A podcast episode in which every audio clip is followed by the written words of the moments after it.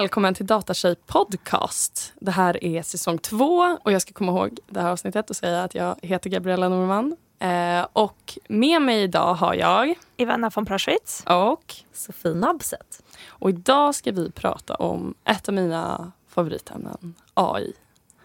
Så ja, jag tänker att vi som vanligt börjar från början och går in lite på er bakgrund. Så vad hade ni för relation till, till liksom data och IT och ja, men kanske till och med AI då, i, i typ gymnasiet? Ingen. Ingen? Ingen. Jag önskar verkligen att jag hade en förebild eh, och att jag hade fler eh, som kunde introducera det som en, en möjlig väg. För jag hade, liksom, i min släkt är man antingen jurister eller tandläkare eller läkare. Mm. Det var ingen som håller på med teknik eller IT och jag har inte så många entreprenörer i min släkt heller. Så det Nej. var liksom de traditionella banorna som presenterades. Ja. ja. Och det var det du tänkte att att det är något där det här blir? Eller vad? Ja, men jag tänkte, jag, jag pluggade juridik på universitetet mm. eh, och sen gled jag in i försäkringsbranschen. Eh, okay. Så jag upptäckte AI och tech ganska sent i min karriär, skulle jag säga. Ah. Ungefär för fyra, fem år sedan. Mm -hmm. Och det är jag väldigt glad för idag. Ja, det förstår jag. och Sofie? Jag hade, jag hade absolut ingen relation till IT och data i gymnasiet heller. Jag har alltid gillat matte, det ska jag mm. säga. Sen, sen tycker jag att den eh, svåra matten, eh, både, både på gymnasiet och på universitetet, blev eh, jättesvår. Mm. Eh, även om jag kanske alltid ha, har gillat matte i, i grunden. Mm. Mitt andra favoritämne var bild. Eh, jag var, mm. höll på jättemycket att måla och, och göra massa kreativa saker om man får uttrycka det på det sättet.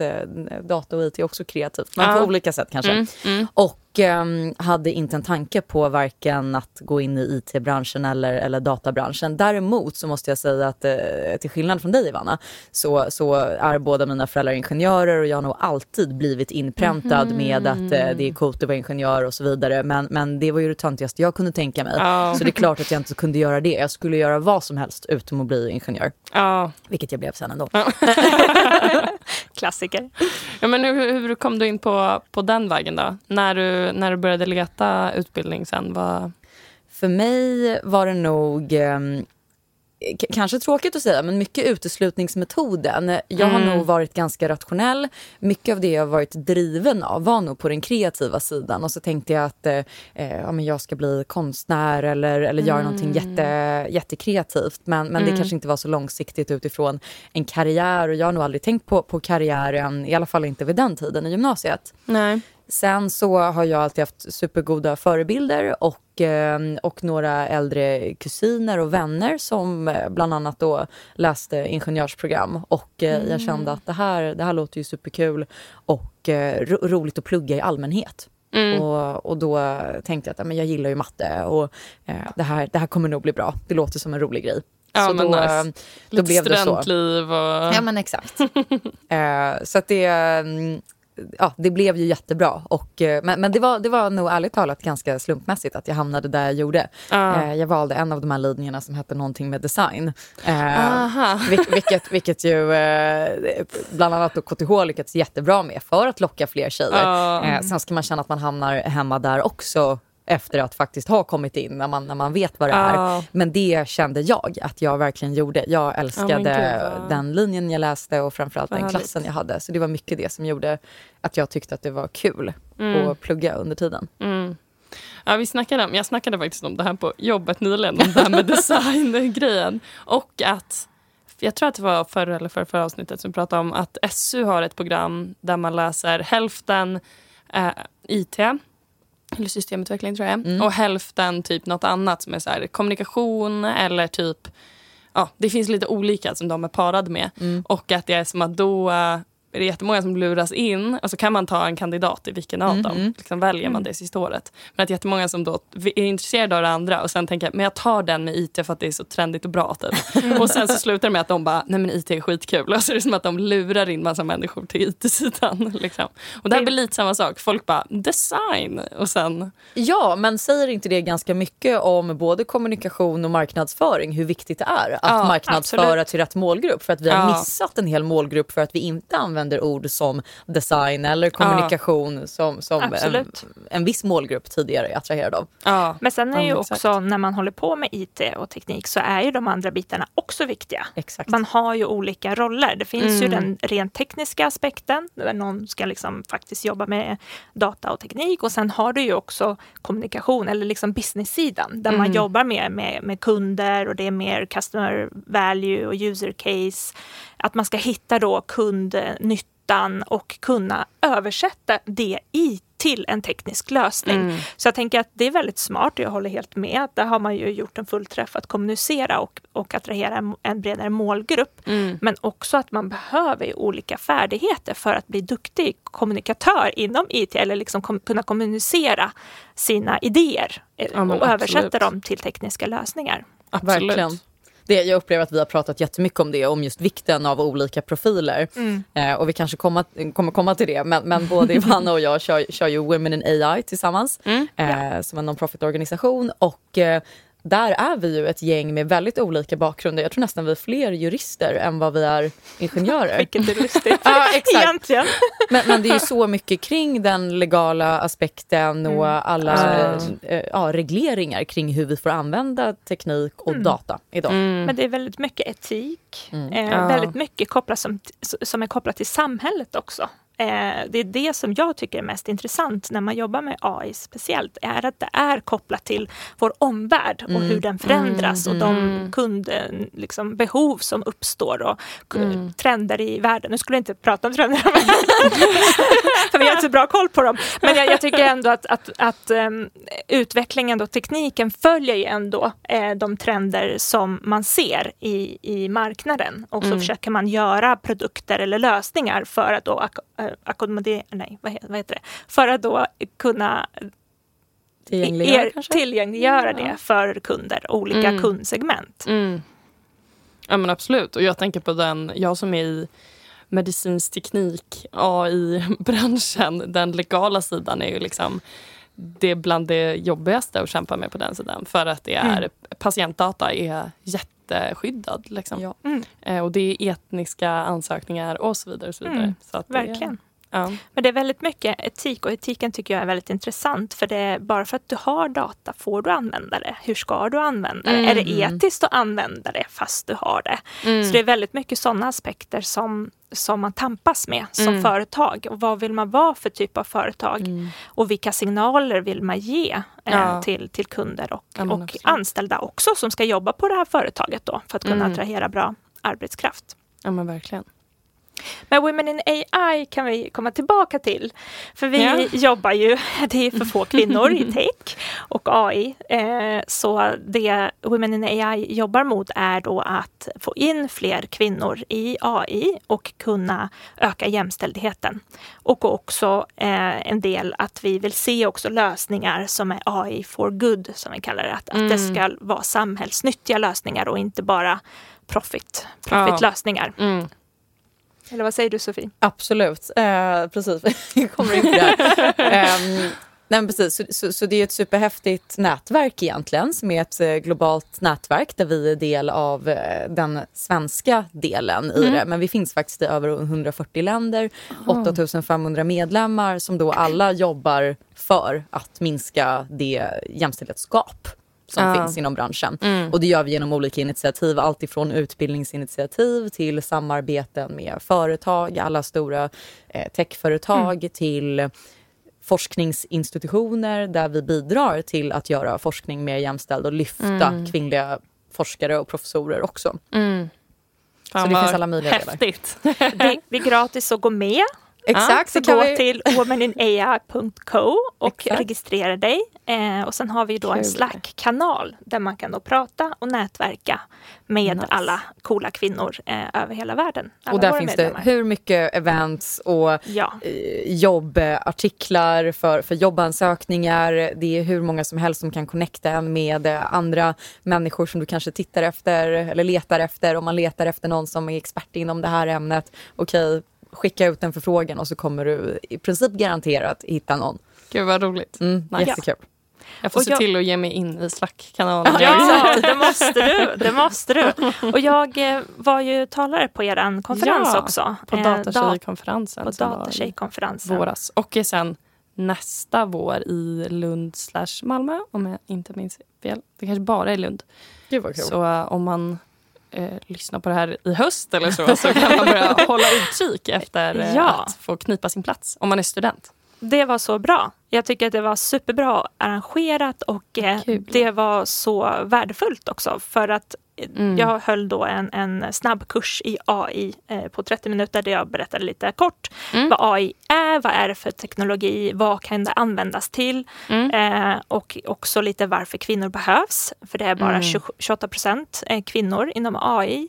Mm. Och vi har ju också sett hur olika tekniker och eh, produkter slår fel. Om man Mm. då använder data som inte är Eh, ba, alltså som inte är bred och som inte är inkluderande Ja, eh, men så precis. kan man ju få helt knasiga lösningar eh, Ja. som är exkluderande mot Mm. olika målgrupper och eh, eh, minoritetsgrupper. Mm. Eh, och det, det jag vill komma till är att på bank, jag hade en bankett efteråt också och då Mm. pratade jag med några eh, deltagare. Eh, och det var så kul. Eh, De Mm. var så drivna, så intresserade. Och det var många som sa så här, men vad, vad kul att höra din presentation för nu förstår alltså AI har alltid varit något som varit läskigt och svårt. Ja. Men nu förstår jag att det inte är något läskigt och Nej. mystiskt och svårt utan det här var lite mer förståeligt. Så jag tror att vi måste prata mer om AI Absolut. inte som det här eh, mystiska som kommer rädda världen, utan vad Mm. är AI och hur kan Mm. vi använda det? Och så att flera förstår att ah, men jag är bra på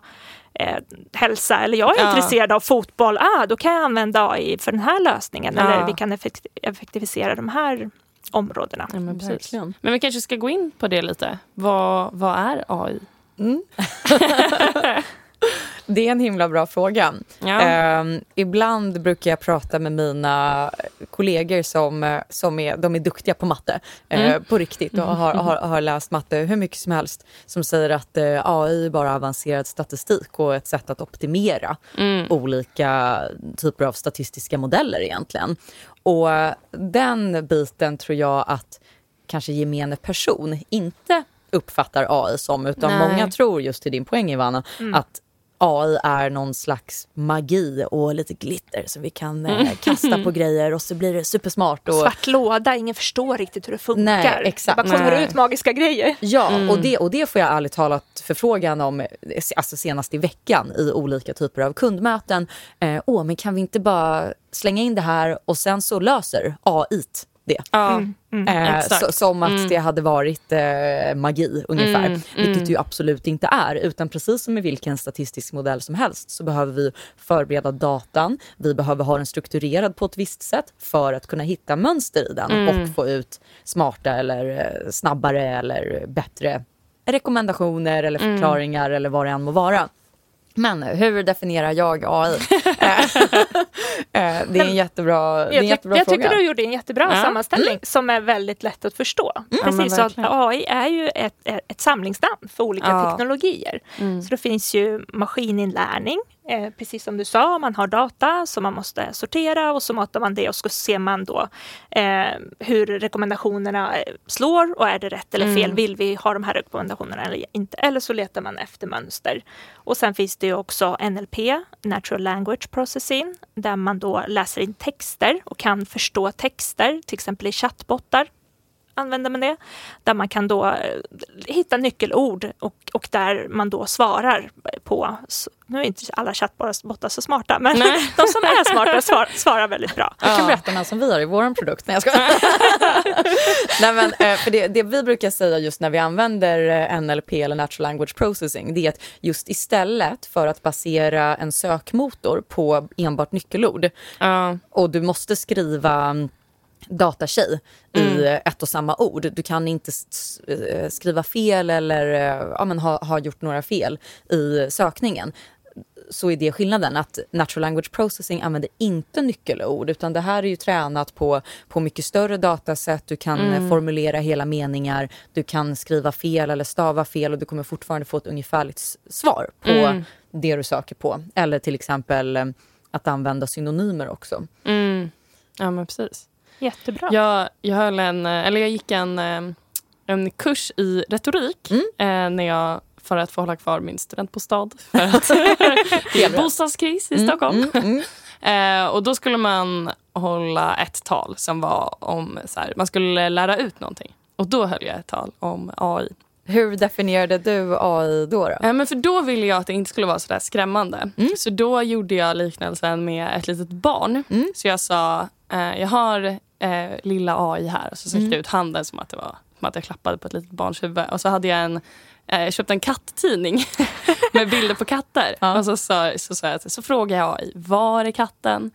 Och så säger AI där och så pekar jag liksom helt fel. Eh, och så säger jag nej, där är katten. Mhm, säger AI och går in, uppdaterar sina små tankar. Ja. Och sen t- kommer jag till en ny sida och säger var är katten? Och så får AI gissa igen. Och sen förklarar det att det här itererar man jättemånga gånger. Och till slut kommer AI vara jättebra på att peka var katten är. Exakt, exakt. Ja. Men jag tror, nu avbröt jag dig. Nej, kör. Men, men jag tror också att vi, vi använder ju AI som ett så otroligt holistiskt begrepp inom Mm. allt ifrån robotik, automation Ja. och så vidare. Exakt. Och, och, för jag kommer ihåg, för när jag skrev mitt eh, exjobb, Mm. då var, vi spenderade otroligt lång tid med att bara definiera vad är AI. För det finns ju så många definitioner Ja. och den tidigaste finns ifrån 50-talet eller vad det nu är. Mm. Och, och det vi kom fram till, det var ungefär ett, ett eh, diagram där vi har en stor ring som är AI, det är det här stora begreppet som innefattar allt. Men inom Mm. det finns, precis som du sa, maskininlärning och inom det finns deep learning Mm. och inom det finns till exempel natural language processing Mm. och så vidare. Så att det är olika subkategorier och jag tror att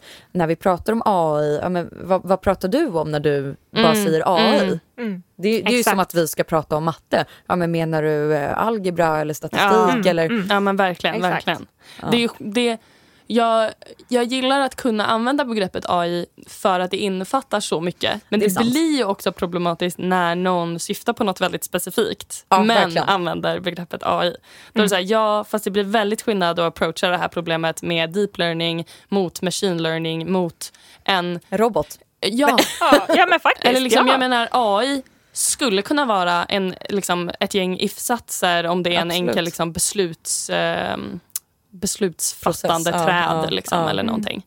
Eh, så att det, ja, det... Men för att... Um, något jag inte innefattade i den här, men som ni var lite inne på innan, det jag beskrev var ju också supervised learning. Mm. Alltså när man talar om för AI vad som är rätt och fel. Och Exakt. sen finns det unsupervised learning som jag inte har varit supermycket i kontakt med. Men som mer är då när man ger AI en massa data och den får själv hitta gemensamma nämnare, strukturera upp den här datan och att man då kan dra kunskaper ur datan som är vad är, eh, ja, men vad är gemensamt för de här olika grupperna och så vidare. Och så vidare. Precis. Men det man ska komma ihåg i den processen, jag kommer ihåg att vi pratade mycket om det här i min, i min eh, tidiga tid på Sana Labs där jag Mm. jobbar. Och då, då pratade vi om det, att men det är fortfarande en människa som ska sätta en eh, em, label på den här gruppen. Ja, precis. Och här får du Ja. rätta mig om jag har fel. Men just att det är fortfarande alltid en människa involverad som säger ja, vad är det den här gruppen har gemensamt? Mm. Jo men de är alla katter. Mm. Och de här är alla hundar. Men det bestäms av en människa. Och är det ett svårare case än att säga att det här är katter och hundar, Mm. ehm, då, då ja, blir Kan det, det mycket, mycket mer avancerat. Ja exakt, och, och det kan bli fel. Ja men gud ja. Och det är ju mycket så här, AI är ju inte perfekt utan AI Mm. bygger ju bara, som jag också har varit lite inne på, på den data man tränar den på. Ja, så jag precis. hade, det var en kvinna som hade ett seminarium på jobbet nu som snackade om att ehm, det hade varit en, ehm, en, en AI som ska avgöra om det är en hund eller en varg Mm. på bilden. Och då eh, var det en, ett problem då att göra det lite svårare. Att hundarna var huskies som Mm. ser väldigt mycket ut som vargar. Och sen hade man vanliga vargar. Eh, och då var det en AI som blev liksom väldigt bra på det här. Men när man då drog ut en heatmap som det kallas, som är när man kollar på vilka pixlar i bilden som AI har, eller deep learning-nätverket som det här var, har dragit sina slutsatser ifrån. Då såg man att den kollade på bakgrunden. Så var det snö i bakgrunden, Ah. då var det en varg. Och var det liksom en trädgård i bakgrunden, då var det en husky.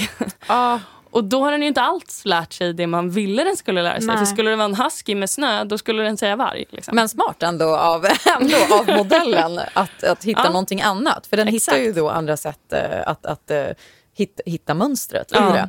Precis, men det är ju inte... Där tror man ju, shit, vi har löst problemet. Ja. Det här blir skitbra. Ja. Men det, det är inte... Det är det som blir det farliga. Att Mm. man måste också förstå besluten som har fattats för att kunna se okej men det här är faktiskt rätt. Liksom.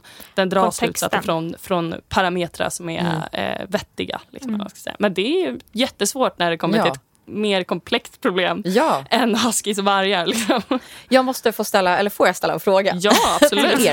Vet inte om någon av oss kan svara. Nej, exakt. Nej, men, eh, för det här var också en sak som jag kommer ihåg att vi, vi har diskuterat eh, tidigt på mitt jobb. Men vad tycker ni om att använda begreppet en AI?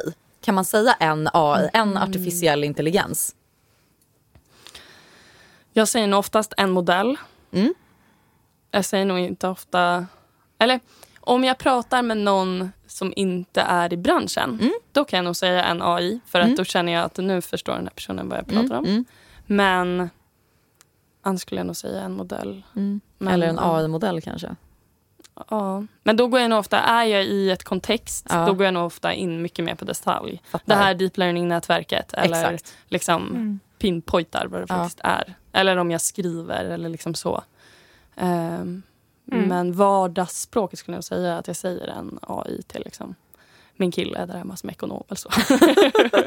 Och då tänker du på det som en modell? ja, Ja. En tränad modell. Exakt. Liksom, som Mm. är, och sen så tränar man om den modellen och har ändrat datan lite. Eller bara tränar om den så att den har initierat med nya random Mm, siffror mm. från början. Då blir det ju en annan modell. Mm. Mm. Jag specificerar nog inte en... Vad var det du sa? Ja, kan man säga en AI? En AI. Jag säger nog bara AI. Mm.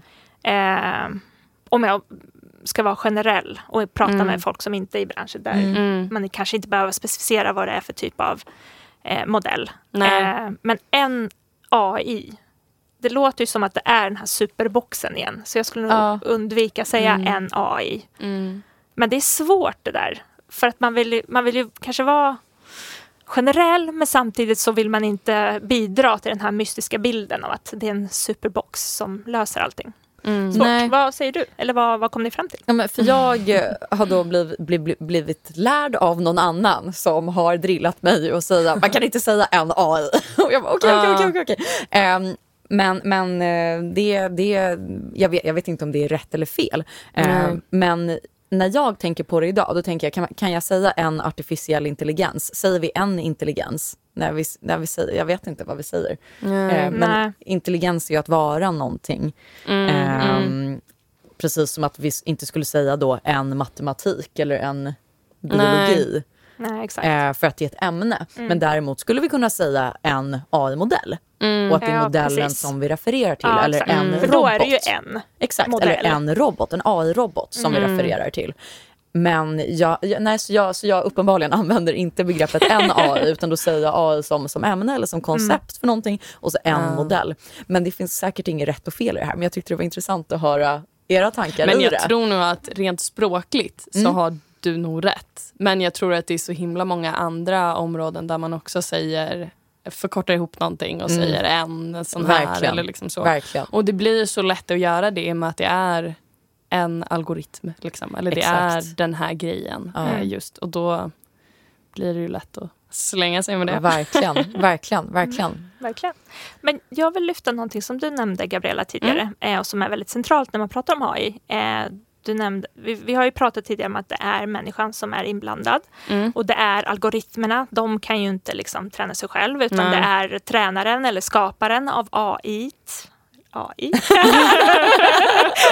Ja, modellen. AI-modellen som, som då eh, bestämmer då vad, Ja. vad är det här och vad är rätt och vad är Ja. fel. Eh, och det är, det är ju dens bild av världen som man då eh, liksom för in i de här modellerna Mm. och rätt och fel och Mm. eh, den här klassificeringen. Och där har man ju också sett att eh, man, kan, man har ju pratat om diskrimine- diskriminerande algoritmer till Mm. exempel, eller exkluderande algoritmer. Mm. Men algoritmerna i sig kan ju inte, de har ingen egen hjärna och visa Nej, nu ska nej. vi exkludera alla rödhåriga till exempel. Det, det, den algoritmen kommer inte på det själv utan det är ju datat man tränar den. Mm. Har ni några case där det har blivit helt eh, galet?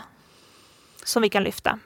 Ja, eller um, inte något som jag varit... Eller, det här är ju en ganska, vad blev ju en sån här rolig nyhet. Jag kommer inte ihåg när det var riktigt, men det var några år sedan. När um, en Twitter-bot lanserades som skulle lära sig twittra. Och som på liksom några timmar blev en uh, nazistisk... Ja, exakt. Ja, rast, gud, liksom det här kommer jag ihåg. Ja, herregud. För att träningsdata att Twitter är inte en trevlig plats. Nej. Och då börjar den eh, hylla förintelsen. Och liksom, Exakt, och ja. det är det som driver eh, reaktioner och kommentarer och folk blir upprörda. Ja. Mm. Då blir exakt. det det som... Och då finns det mest data om det. Ja, ja. exakt. Extremt obehagligt. Väldigt obehagligt. Men sen en annan, som inte är där det har blivit fel, men som är i, i min bransch då, så eh, kan man ju vilja säga att vi har en sjukdom som är väldigt ovanlig eh, och vi läkarna skulle väldigt gärna få hjälp att kunna identifiera den här sjukdomen tidigt.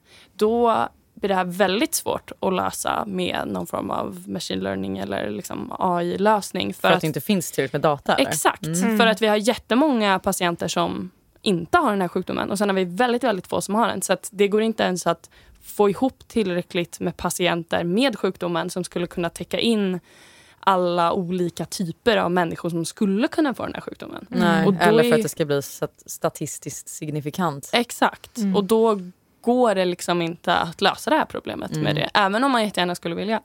Eh, och då får man antingen ge sig ut där och försöka samla ihop mer data. Men det är svårt i medicinsk teknik liksom, med, när allt är så skyddat och så vidare. Så mm. det är också en begränsning att man kan inte lära en AI-modell.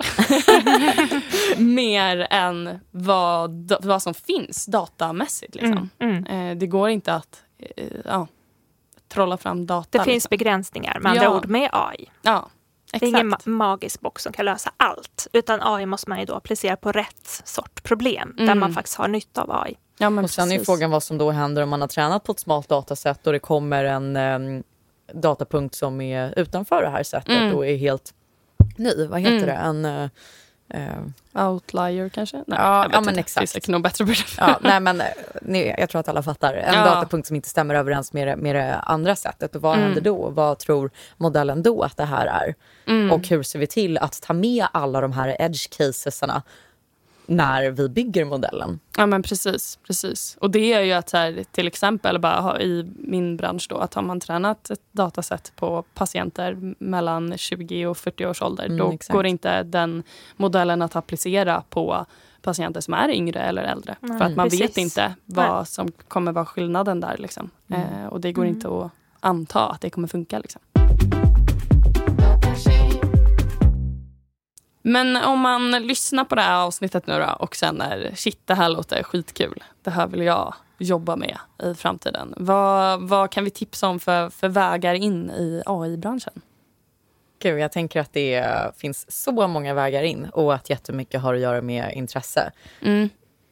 Sen klart att det är, känner man det här vill jag verkligen jobba med, ja men då ska du hitta ett bolag där du känner att, eller en organisation, eh, det behöver inte vara ett, ett aktiebolag för den delen, eh, där du känner att eh, gud vad det här området inom AI verkar kul. Mm, jag mm. skulle rekommendera att är det en bransch eller en vertikal som du är intresserad av, om det är energi eller om det är lärande eller om det är medicin. Mm. Då finns det ju jättestora möjligheter att lära sig om AI för att du har kunskap inom det området. Mm. Precis, så det finns vägen att gå att kanske då välja en utbildning inom det området som man sen kan, men som jag tänker. Ja, jag valde medicinsk teknik, låg på en master med Verkligen. AI. Liksom. Mm. Um, och vet mm. du inte så är det bara att testa. Börja någonstans, ja, gud, så man kan alltid byta. Mm. Uh, och, och, och, man ska välja utbildning. Hyper Island vet jag har um, mm. en utbildning som heter AI Business Consultant. Om man har, om man har gjort annat i sitt liv uh, och funderar då, ah, det här med AI är väldigt spännande. Mm.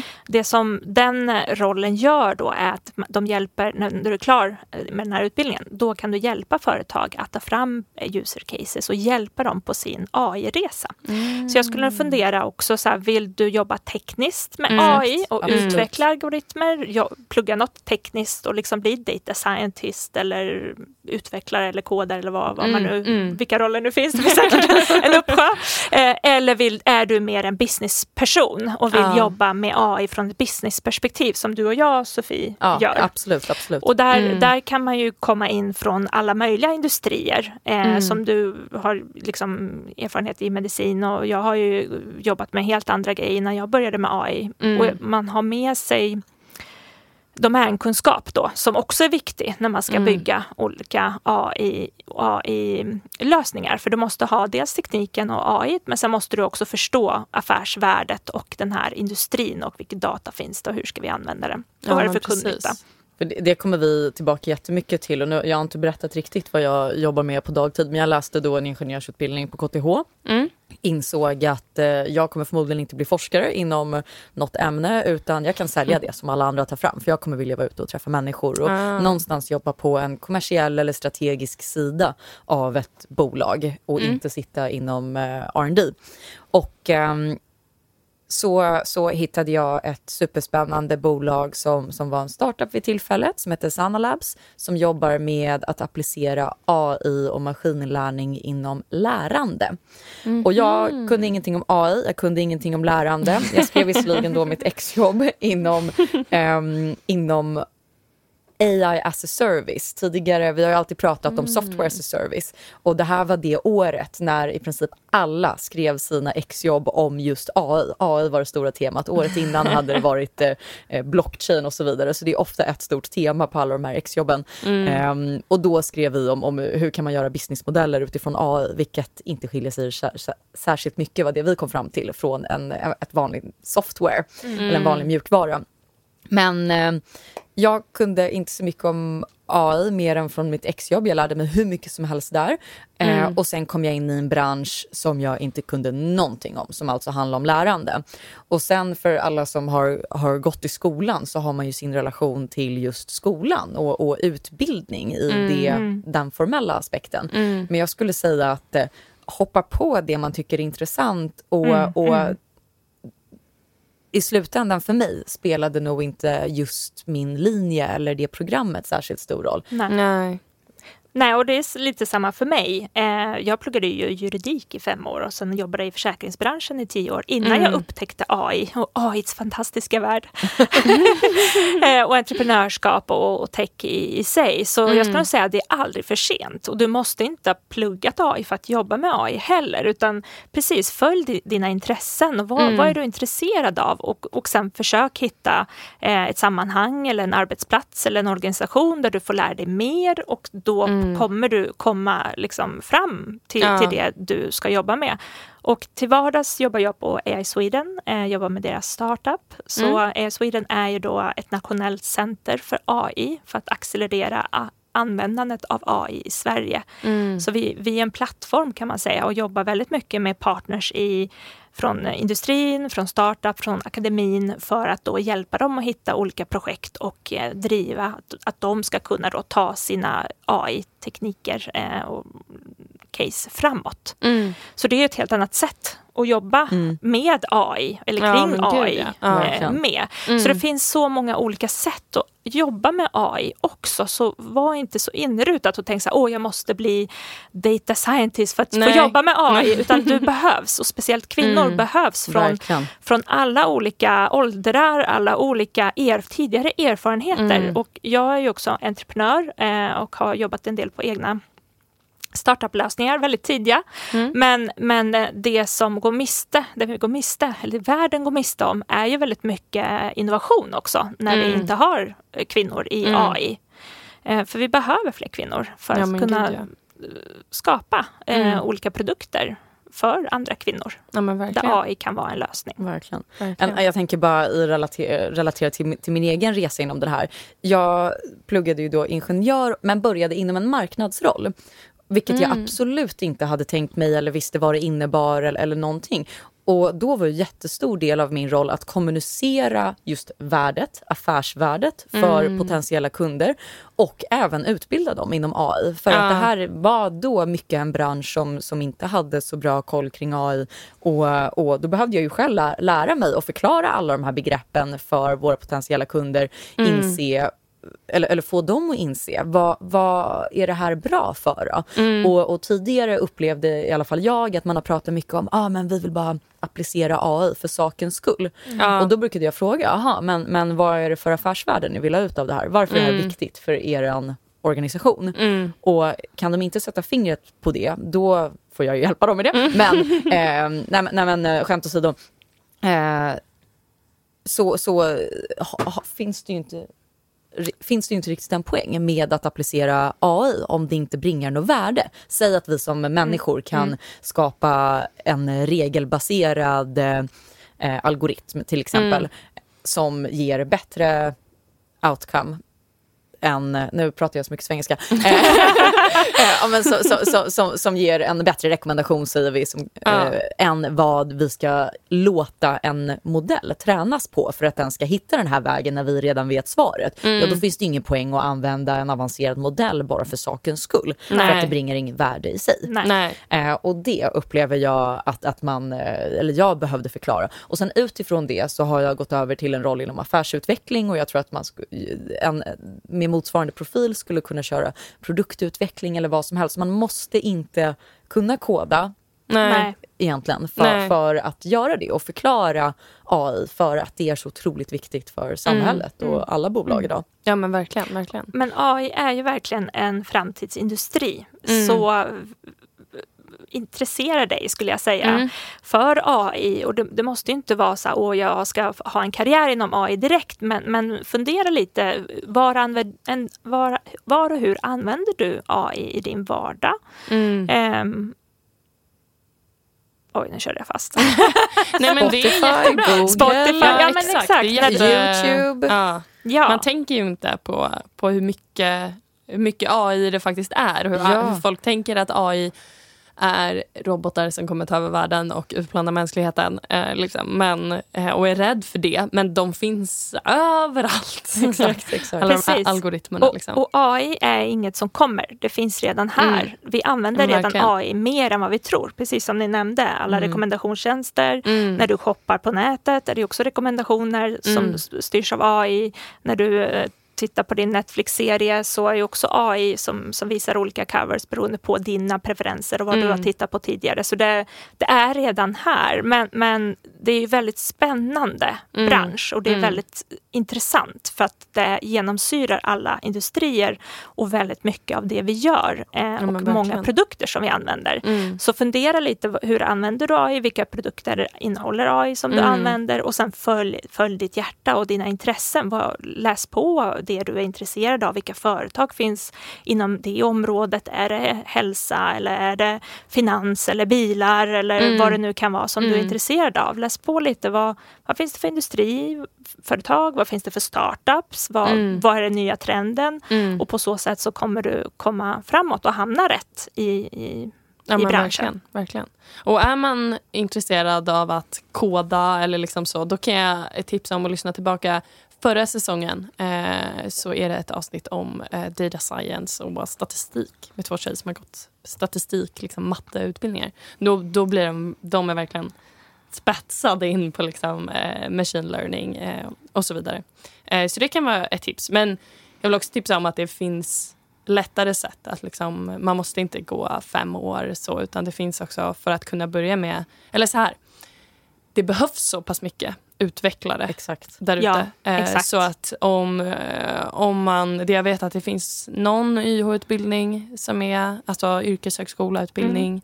Mm. Eh, det finns ju även bootcamps. Jag ja, tänker där man kan lära sig grunderna och, och gå med motsvarande en, en snabb kurs inom det. Ja, ja men precis. Finns och sen lär man sig jättemycket på arbetsplatsen. Sen. Ja, det är ju så garanterat. det är med alla jobb. Ja. liksom. Och alla behövs som du säger. Och speciellt, eh, speciellt tjejer och kvinnor. Mm. Och det finns massa gratisutbildningar också på nätet. Mm.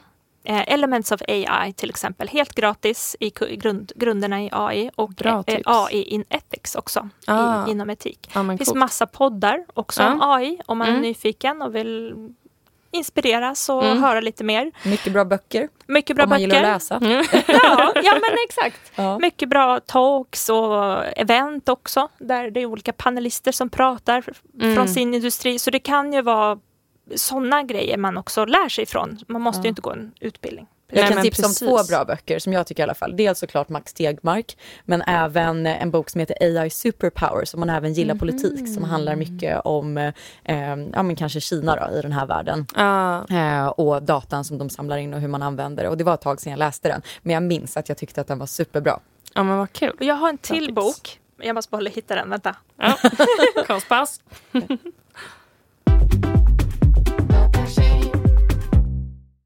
Jag har ja. en till väldigt bra bok. Ja. Invisible Woman heter den. Ah. Av Caroline Carriado Perez. Okay. Väldigt intressant läsning. Okay. Mm.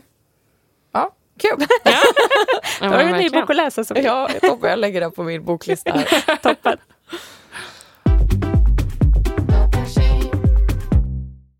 Ja, men vi pratade ju om eh, entreprenörskap eh, lite tidigare. Ska vi plocka upp den, den tråden igen? Ja, absolut entreprenörskap är, är ju superkul. Mm. Eh, och det är ju inte som medierna försöker porträttera att man bygger något i något liten eh, källare och sen så får man... Med Jolt-Cola och... exakt! Och sen får man en miljardinvestering och blir en uh, unicorn över en natt. Så mm. riktigt så är det inte. Utan det som är väldigt spännande är med entreprenörskap är att man har möjlighet att påverka. Mm. Eh, och där är det också viktigt då att se luckor i marknaden. Vad saknas? Och man kan ju börja med sig själv. Mm. Vad är det för mm. produkter eller tjänster som jag saknar? Mm. För saknar jag det i roll som mamma eller partner eller kvinna eller anställd eller företagare eller vad det nu kan vara mm. så är det ju också stor chans att det är flera som saknar en sån produkt. Och många entreprenörer har ju utgått ifrån sig själva när de har utvecklat sina produkter. Mm. Så där kan man verkligen liksom följa sitt hjärta och testa eh, och laborera. Eh, vad är det för produkt? Kolla med kunder också. Vad mm. är det för mm. kundbehov som jag ska... Det har vi också varit inne på tidigare, Sofie, när du har suttit med dina kunder. Vad är det för kundbehov som du uppfyller med din produkt? Och är det någon som är villig att betala för den här produkten? Mm. Ja men verkligen. Och sen testa. Man måste inte ha en stor investering från början. Du måste inte ha ett stort team, utan du kan göra det här på helgerna, på kvällarna. Bara testa bland dina närma, närmaste mm. eh, kompisar och vänner och te testa på dem. Är det här mm. en produkt? Kan mm. Få in kundfeedback snabbt. För AI är ju kanske inte det första man tar in när man börjar Nej. med entreprenörskap.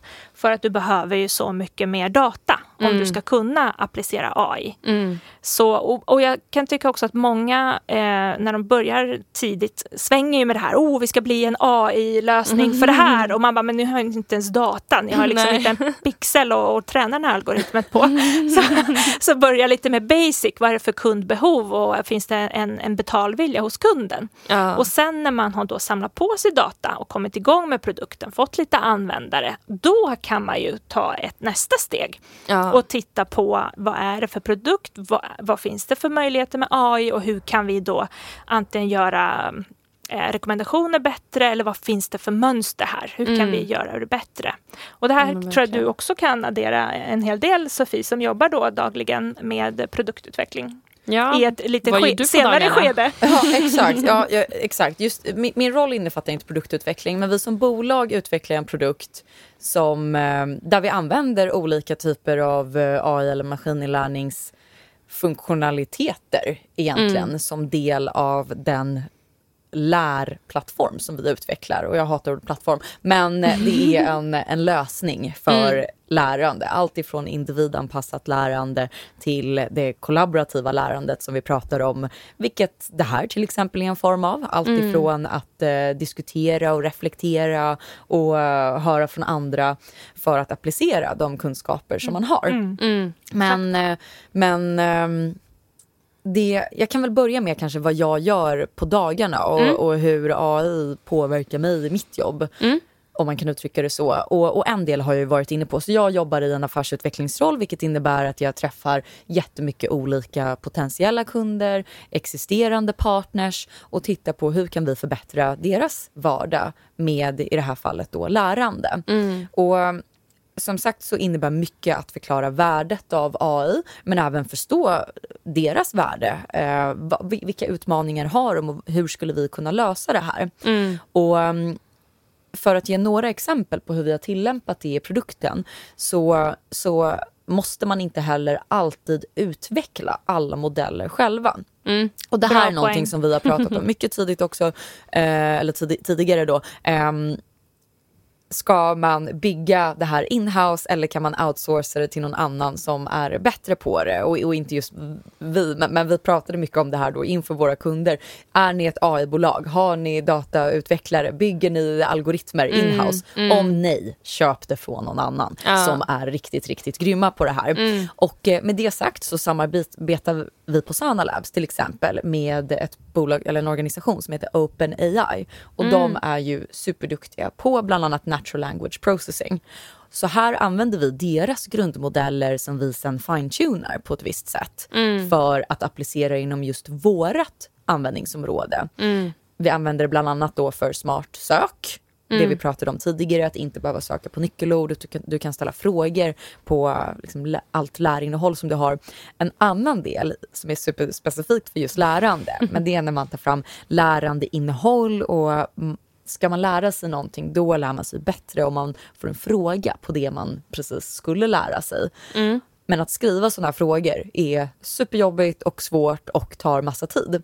Så då har vi använt en eh, natural language processing-modell som vi har fine-tunat för just det här use caset, mm. att kunna ta fram flervalsfrågor.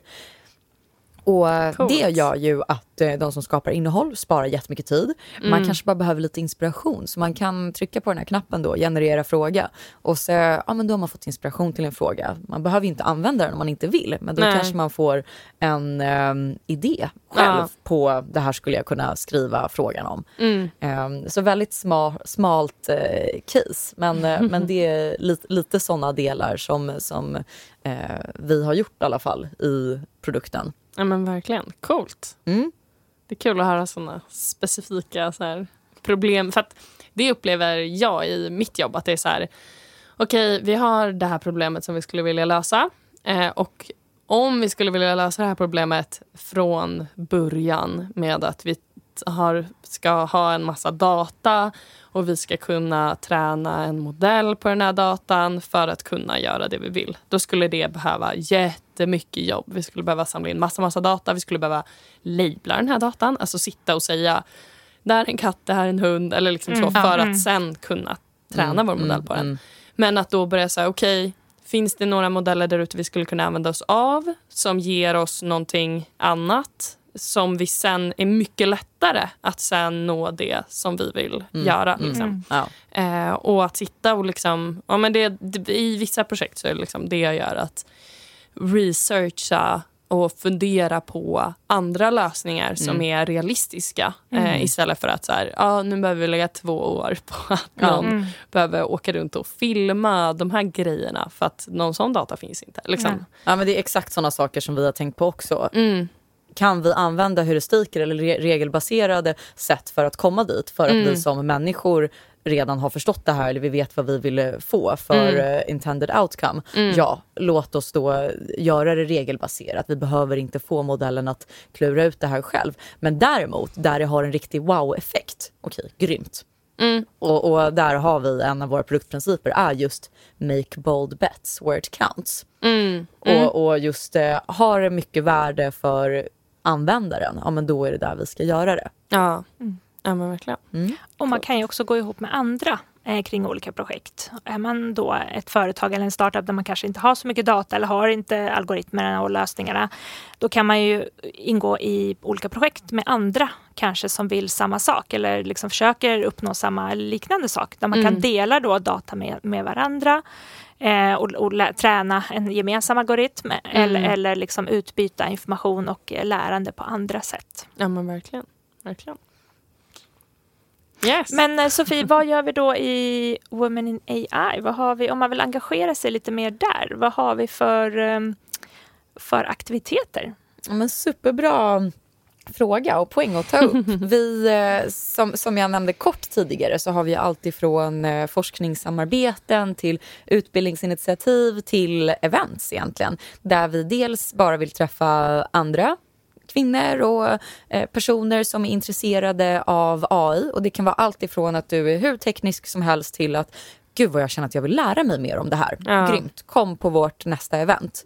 Eh, som vi inte har planerat ännu. Om inte annat så, så jag, jag, har i alla fall inte datumet. En, en anledning att följa vår LinkedIn-sida ja, där exakt. vi annonserar allt. Ja. Women in AI Sweden. Men jag skulle säga att det är också bästa sättet att komma i kontakt med oss är just via LinkedIn med mm, ja. Women in AI Sweden. Och där är det bara att nå ut till eh, mig, Sofie Nabseth eller någon annan till dig Ivana. Ja. Eh, eller, eller bara skriva av... på LinkedIn Exakt, så, och säga hej, jag är intresserad. Ja. Kul. För då kan man alltid engagera sig eh, som volontär eller helt frivilligt helt enkelt. Ja, och vara absolut. en del av communityt och hjälpa till och fixa event eller vara med i olika researchprojekt eller vad det än må vara. Vi är också eh, öppna för förslag, för vi vill ju så gärna skapa värde för vårt community såklart. Mm. Och alla våra initiativ är ju drivna från teamet, från core-teamet. Så vi har ju inga så här, åh de här aktiviteterna måste vi göra hela tiden. Mm. Eh, sen har vi ju märkt att vissa aktiviteter som vi har gjort, till exempel vår AI Crash Course har varit väldigt populär. Mm. Eh, vårt mentorskapsprogram som vi har också, eh, har också varit väldigt populärt. Eh, så Kul. Och sen har vi haft andra aktiviteter som, som eh, kanske inte varit lika populärt och då skrotar vi dem och så hittar mm. vi på något annat såklart. så har ha, ha man idéer också, så här, åh jag skulle vilja göra det här eller det här skulle vara coolt om vi kunde dra ihop så är vi ju superöppna för mm. samarbeten, mm. eh, att göra ihop med andra organisationer eller på eget, eget bevåg. Så Härligt. om ni saknar något, kom, kom med idéer så, så tar vi gärna en diskussion. Verkligen. Nice. Bra sluttips. Tack för idag hörni. Vad kul att ni ville komma hit. Men om man vill eh, komma i kontakt med er som, man, som lyssnare, hur kan man göra då? Tack för att vi fick komma. Supertrevligt att vara här. Om man vill komma i kontakt med mig eller följa mig på mina sociala kanaler så hittar man mig på Instagram eh, och LinkedIn, Ivana von Proschwitz. På Instagram eh, skriver jag lite om entreprenörskap och AI och eh, det jag gör. Så om man vill följa mig i vardagen så följ gärna där. På LinkedIn Kul. blir det lite mer professionellt. Så med båda är bra. Och sen mm. så min mailadress är då ivana.von.proschwitz.gmail.com. Kul. Ja, jag kan bara hålla med. Så kul att få vara här och få snacka med er idag. Jätte, jättestort tack för att vi fick komma. Eh, vill man komma i kontakt med mig så är det bäst att nå mig på LinkedIn, Sofie Nabset. Eh, det kommer säkert komma ut någon stavning kring det. det finns i avsnittsbeskrivningen. Exakt, toppen. An annars är det sofie.sanalabs.com är nog bästa sättet att nå mig på i min eh, professionella värld. Ja, men, eh, härligt. Då vill jag också tacka Tom Gorren för intro till podden och Sonica Studio för att vi får spela in här. Och så tycker jag att alla som lyssnar ska gå in och bli medlemmar på Datatjej på datatjej.se. Och så kan man följa oss på Instagram, Facebook och LinkedIn där vi heter Datatjej. Och har ni några frågor, förslag eller tankar om podden så kan ni mejla mig på medlem.datatjej.se. Tack!